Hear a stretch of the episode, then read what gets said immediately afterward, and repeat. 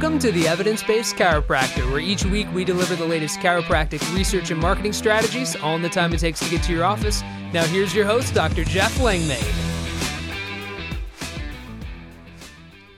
Hello and welcome to the Evidence Based Chiropractor. I am your host, Dr. Jeff Langmaid. Today's episode, we are back with more research, and it is another brand new study with a really, really interesting topic. It is all about neuroimmune responses after spinal adjustments. This is a randomized placebo controlled trial, just came out, and we are going to dive into what the researchers found on today's episode. Before we get started, I'll say a few words about Patient Pilot by the Smart Chiropractor. Send emails, get reactivations. If you have an email list over 300, you're missing opportunity if you're not sending weekly email newsletters. We make it easy. And this week, we are launching a huge upgrade to Patient Pilot, which includes daily patient reactivation reports. So from now on, you will receive a daily report showing you exactly the first and last name of people who clicked the call to schedule and click to schedule buttons so that you can ensure they aren't just clicks, but they're actually people that end up back on your schedule. That's all happening at thesmartchiropractor.com. Hop on a demo at thesmartchiropractor.com. But as I said at the top of today's episode, we're talking research. I'll drop a link down uh, in the show notes to the uh, paper itself. It came out in Scientific Reports in 2023, brand new. It is titled Immediate Systemic Neuroimmune Responses Following Spinal Mobilization and Manipulation in people with non-specific neck pain, a randomized placebo-controlled trial. So, we've seen some of these studies in the low back, lumbar spine, this one's taking a look at the cervical spine and specifically those individuals with neck pain. Uh, they were measuring uh, tumor necrosis factor, IL 1, 10 minutes and two hours after the intervention. And let's just dive into those details right now. So, we know spinal mobilization and manipulation is pretty common uh, management technique at this point that's endorsed by pretty much everybody out there for individuals struggling with spine pain. Additionally, we've seen systematic reviews, which is a very high level of evidence, showing that mobilization and manipulation improve pain and function at short term follow up. And we've even seen that extending into mid range and long term follow up, and even with maintenance care, as we talked about last week. And the reasons for this are varied. As we know, uh, understanding the mechanisms of action are pretty difficult to ascertain. We have clues, we have little bits here and there, but it is a story that continues to unfold. But the thought is, there is effects on uh, neurophysiology. There's biomechanical effects. There's psychological responses. Those are sort of the buckets which are no surprise sort of a biopsychosocial model in some respects. But that is how we see it working. But we're continuing to discover and learn more about how does it work at a cellular level. And we've again great studies have come out. This study adds to that. So Systemic inflammatory markers, uh, such as C reactive protein, tumor necrosis factor, are commonly elevated for people that have pain, and specifically people that have persistent or chronic neck pain and radicular pain. And these immune responses have an association with pain intensity and perceived recovery. And this suggests that spinal pain has an inflammatory component, no surprise there. And we've broke down on previous episodes sort of the buckets of pain, so to speak. And inflammatory pain is a component of this. And an inflammation can happen in a variety of different pain patterns, whether correlative or causative. Inflammation is not a good thing to have going on when you have pain. Now, incidentally, the early inflammatory response typically is actually the beginning of the healing process, as we know. But if it hangs around too long, things become chronic. That's when we start to become sensitized. That's when the cascade of all the real negative stuff starts to happen. So it's previously been talked about that spinal spinal manipulation, spinal adjustments stimulate the and this is a tough one. Hypothalamic, hypothalamic pituitary adrenal axis. Wow, that's a mouthful. And the sympathetic adrenal medullary axis and it promotes autonomic nervous system and immune system interactions that diminish systemic inflammation. So there's a lot of a lot of words going on in that st- statement, but the bottom line is the thought is when you get a spinal adjustment that there's an impact on the no- autonomic nervous system, there's an impact potentially on the neuroimmune system, and that can potentially decrease systemic inflammation. That's what they were trying to take a look at. So there have been previous studies that showcased how spinal manipulation and mobilization can attenuate the inflammatory immune response. So we've seen that previously.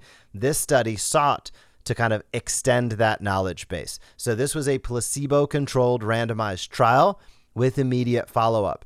And it basically had about 100 people with non-specific neck pain. They had a little bit more than that and they narrowed it down to 100. And these individuals were randomly allocated to an experimental group, 75 went that way, and a placebo control group, 25 went that way.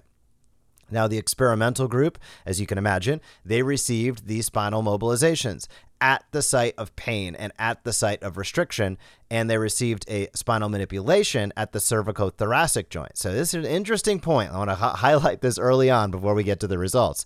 They only mobilized the painful and restricted cervical level, they manipulated or adjusted the cervical thoracic junction. So, this is a key aspect because we've highlighted on this uh, podcast previously the differences. Mobilization and manipulation are really two totally different things.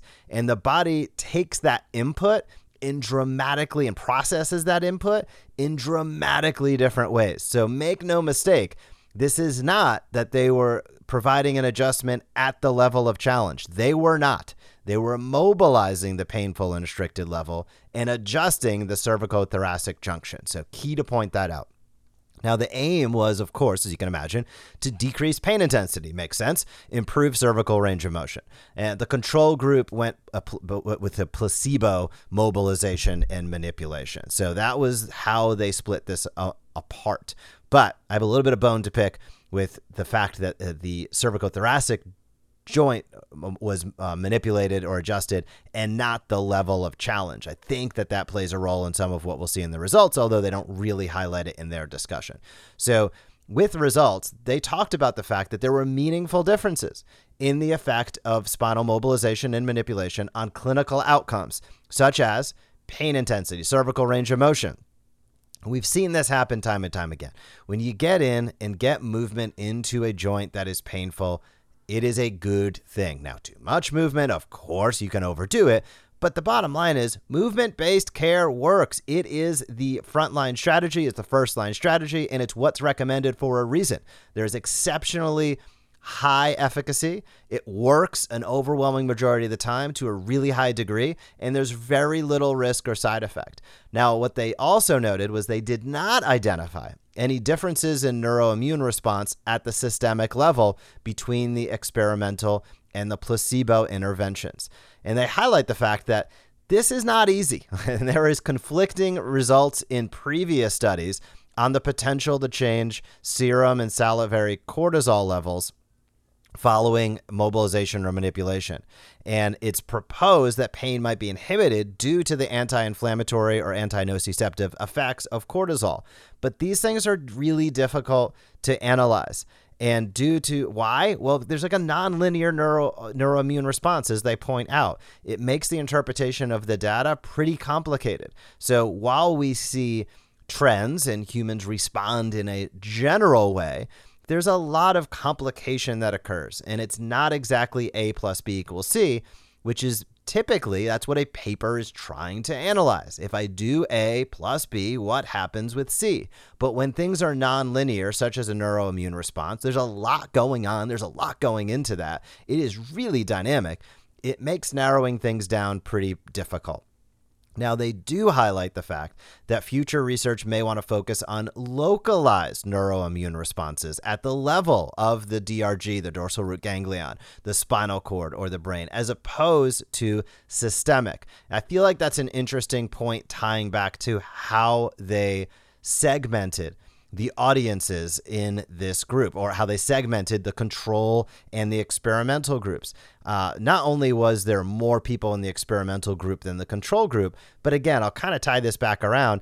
I like the idea of a follow up study highlighting what's going on locally because we know when you get in there and adjust a level of the spine, There is peripheral change, there's local change, and there is central change. We've seen that again highlighted many times on this podcast. So, the challenge with this study in my mind, I love the fact that they're doing the research. I love the fact that we saw decrease in pain. We saw improvement in range of motion. I'd pretty much expect that at this point in time, pretty much no matter what the design of the study, because we just know getting in there and providing movement works. But my bone to pick with the researchers in it's not a it's not a big one. They did their best, but I would love to see maybe is a better way to put it. I'd love to see a future study that has an adjustment take place at the level of challenge as opposed to the cervical thoracic junction. I feel like that's going to give a much more accurate representation of what's going on quite frankly, in both capacities, both systemically, I'd love to see it redone with systemic uh, changes evaluated when somebody is adjusted at the level of challenge. Additionally, I'd love to see the localized changes at the dorsal root ganglion, at the spinal cord, what's going on peripherally as well as centrally when somebody is adjusted at the level of pain or challenge. Now, this opens up a can of worms because you could say, well, how specific is an adjustment really? And that's a conversation for a different day. But the bottom line is, this is a really, really interesting study. I love the fact that they're continuing the conversation and they bring up the fact that this is a story that is literally unfolding as we speak. This study just came out in 2023. It's building upon previous literature. As a matter of fact, it was published online just this month, and it's building upon previous literature and it's highlighting what can be done in the future to drive further understanding of how an adjustment works, which to me is the core essence of everything that is involved in this study and what they cite. As we get in there as clinicians, and quite frankly, as chiropractors have known since the 1930s. It works. People come in with challenges, you know, musculoskeletal. Sometimes they come in with outside, you know, organic challenges, and we see the transformation. But it takes a long time, as we've also seen, for the research to catch up and understand that. And it starts with just being able to actually measure things. It's really hard to measure how dynamic what we do is because it impacts so much of the central nervous system. So being able to really niche that down, segment out what's happening with uh, biomarkers in the brain, what's happening with just biomechanics at that level, what's happening at the dorsal root ganglion, what's happening at the central nervous system, what's happening with pain gating. All of this has taken decades to unfold, and I'm really excited for the coming decades as we continue to learn more about how an adjustment impacts the body. Because the more that we understand how that that happens i got a feeling because we've already seen this teased. We've seen sports performance uh, cortical drive increases temporarily. There is a lot to what we do that as we learn more it will not in my opinion restrict our ability. In other words saying oh these people do well with it these people don't and we should be fearful that the amount of people that do well with the care we provide is going to dwindle and that's going to limit our ability to help people. I actually think it's going to go totally the other way, considering how dynamic we know an adjustment to be. And we see this again, I think about it in terms of sports performance because it's the easiest way to think about it. Why would professional sports teams that have the most on the line trust chiropractors to adjust most of their athletes? Not for medical reasons, but for, for, for performance benefits. Yet the irony being the person down the street who's 50 pounds overweight doesn't move is terrified that a chiropractic adjustment is uh, total hogwash. It's completely crazy when you look at athletes worth billions of dollars being adjusted. Talk about having a lot on the line if what was going on with an adjustment was any bit risky, was any bit of uh, snake oil. Those individuals would not be doing it. I'll tell you, they have the most to lose and the most on the line. And all of them basically see a chiropractor but transmitting that information and knowledge is what we're still trying to do. So keep getting out there, telling the story. Hopefully, keep paying attention to this podcast amongst other great ones out there to continue to learn more about what's going on in and around what we do as chiropractors. Also, thank you for being a chiropractor. I think that's one of the most important things that you can be in today's day and age. That is for sure. And if your practice is building and growing, which I hope it is, and you're looking to add on a virtual chiropractic assistant, 70% less cost than in office, by the way, an in office chiropractic assistant or a new associate. Now is the time to do so, and Chiro Matchmakers is the company that can make it easy. Instead of relying on gut and having high staff turnover, that costs you a lot of time and money, hiring the right person can create more revenue and time freedom for you. And Chiro Matchmakers has the entire process dialed in because they are professional recruiters and you are not. so, if you want to hire the right person the first time to ensure that you're generating the most revenue possible, just schedule a complimentary call. Have a conversation. ChiroMatchmakers.com. Schedule a call with the team, uh, and we are happy to guide you in terms of what what's the best plan of action for you to achieve your ultimate result. So, if you're thinking about hiring, ChiroMatchmakers.com. Otherwise, have a fantastic week in practice, and I will talk to you soon. Thank you for joining us on this episode of the Evidence Based Chiropractor. If you want to grow your practice, come back for next week's episode. If you want to grow faster, visit the evidencebasedchiropractor.com and join our MD marketing membership today.